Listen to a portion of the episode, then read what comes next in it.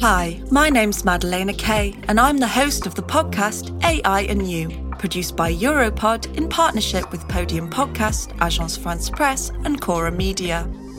In AI and You, we deal with the history of AI and how it is having an impact on our lives. From social relationships to employment, from climate change to wars and security. Is AI changing our world for the better or the worse? Come and check it out for yourself. Subscribe to AI and You wherever you listen to podcasts.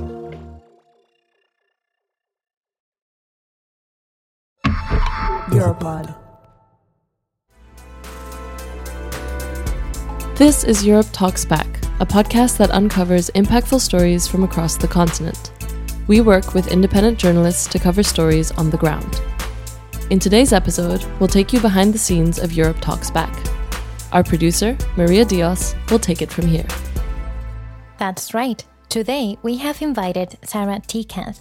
She is the scriptwriter of the episode on institutional racism in the Netherlands, which goes by the title What Color is Dutch? Lifelines Twisted by Bias. Sarah Tekath is a German freelance journalist and podcaster. Since 2014, Sarah has been based in Amsterdam, where she covers women's rights and social issues. Sarah, welcome to the behind the scenes of Europe Talks Back. Thank you so much. So, the Netherlands is our second stop for this journey across Europe. But before talking about the work we have done together for the episode on racial profiling, could you tell us a little bit about you? Of course, yes. My name is Sarah. I am a freelance journalist, podcaster, and foreign correspondent. I live in the Netherlands since 2014 and I work for several German and international media. Great. Thanks for that overview. If I may add, you have collaborated with uh, international media outlets covering your own country, such as Euronews, and you are specialized in women's rights and feminism. Actually, these are the main topics you talk about in AmsterDames an independent podcast you produce. So, Sarah, I am curious how women rights are in the Netherlands. So, I think from an overall perspective or a global perspective, even they are good. They are solid. Also, when it comes to queer rights. So, women, for example, have the right to abort in the Netherlands for quite a while already. But that does not mean that our fight is completed yet. So, there are still a lot of issues around sexual harassment on the street, catcalling, sexual violence, domestic violence. So, I feel like in the past years, women in the Netherlands have taken to the street again, which is good to protest and to demand their rights. When I moved here in 2014, it was not like that. So, in my first years here, there was no women's march, for example, and now there is, and I'm very, very happy to see that. Great, thank you. And let's talk about the strong women behind our previous episode, Marisella. Now, if some of our listeners haven't checked that episode yet, how could you convince them to do it? Let's try an elevator pitch.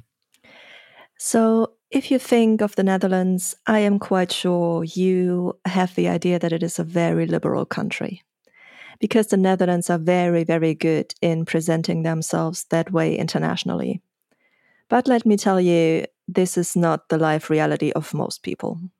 It is a liberal country if you are a straight, straight, white male person. If you're not that, then things can look differently. There is police brutality, there is discrimination of people of color, there is the objectifying of women of color. And there has been a huge scandal. The news broke early 2021 about the Dutch tax authorities using racial profiling to target mostly migrants. And Marisella, my protagonist in the episode, is one of them. Right. Could you perhaps explain a little bit what is racial profiling? Racial profiling or ethnic profiling means that institutions or authorities or a government or any kind of structure looks at people by certain factors. So that can be in daily life with the police checking a black man in an expensive car more often than a white man in a fancy car. It could be that people of color are less likely to succeed in finding an apartment or buying a house. And it also goes that far that with applications, for example, for a job, if the CV and the qualifications are exactly the same, the person with a name from the Middle East with an Arab name is less likely to be invited for a job interview compared to a person with a Dutch name. Right. So, in our previous episode, we can listen to the story of Marisella to discover how institutionalized racism shapes a life. We talked about racial profiling, hate speech, and many other situations people experiences from their childhood in the Netherlands. And Marisella's story also shows how raising her voice and becoming an activist made her lose a job. Unfortunately, Marisella's story is not unique. Are there any figures on how many people have been the target of racial discrimination coming from public administration in your country? I think that is unfortunately impossible to answer because it takes a lot of courage to speak up. And when it comes to racial profiling or ethnic profiling of children or teenagers, for example, the families are often too afraid to speak up.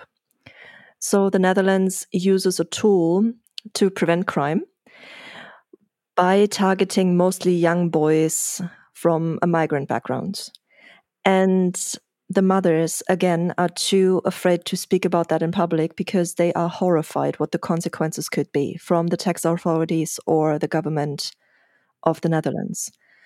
And the people that are brave enough to speak up, you will hear that in the episode as well.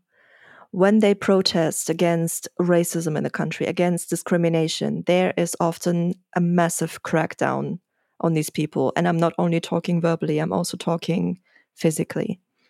And I very much understand that at some point, these people might just be too afraid for their own safety or the safety of their family and they give up the fight. Thank you for that grim picture. I, I guess we can describe it as that. So, why do you believe it is important to tell Marisella's story to the rest of Europe and to the rest of the world? Because I think I am in the comfortable position that I can do that. I am white. I do not face the same aggressions as people of color or black people in the Netherlands. And by seeing my privilege in this, I want to be the person that shares Marisella's story because the world actually needs to know what is happening. Because obviously, the Netherlands, like any other government, has zero interest that these kind of things go public. But we really, really need to talk about that. Thank you for that. And looking at the future, Marisella's story hasn't finished yet. How the future looks for her? I think Marisella still has a lot of fights ahead of her because she is an activist when it comes to racism, but also against the glorification of colonial history in the Netherlands. We still have a lot of buildings or statues that glorify the colonial past, for example, in Indonesia, where the Netherlands committed a genocide. And I think until these statues are removed and people are properly educated about what happened in the past and people learn about institutionalized racism and racial or ethnic profiling in the Netherlands, she will keep going. I'm, I'm pretty sure she will. Well, let's end on that optimistic note. Sarah, thank you for joining us. Thank you.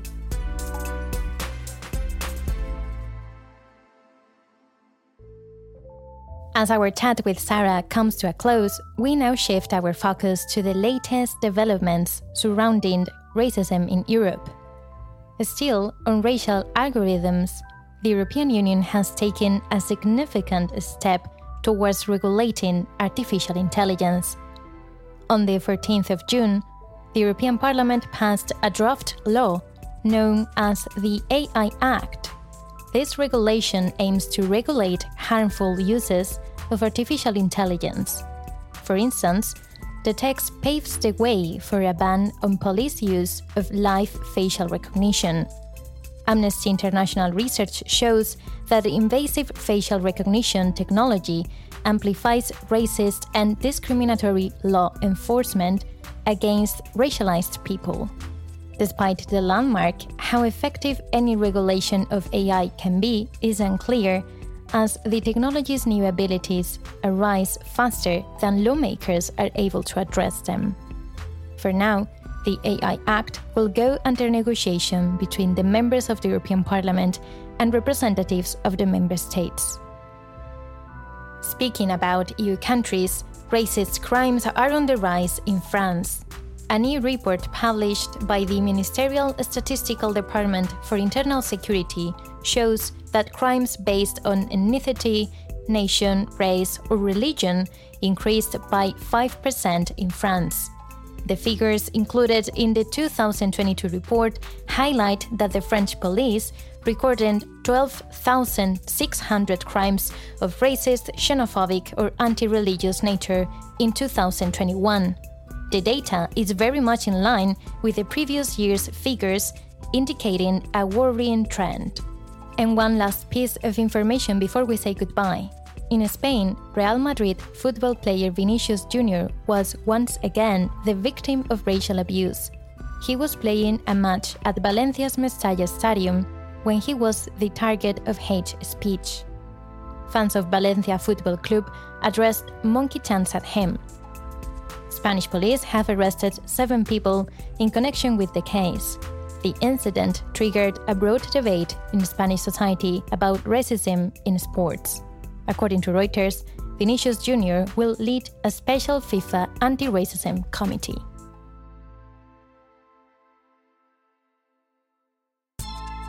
We have reached the end of this week's episode of Europe Talks Back a podcast that uncovers impactful stories from across the continent.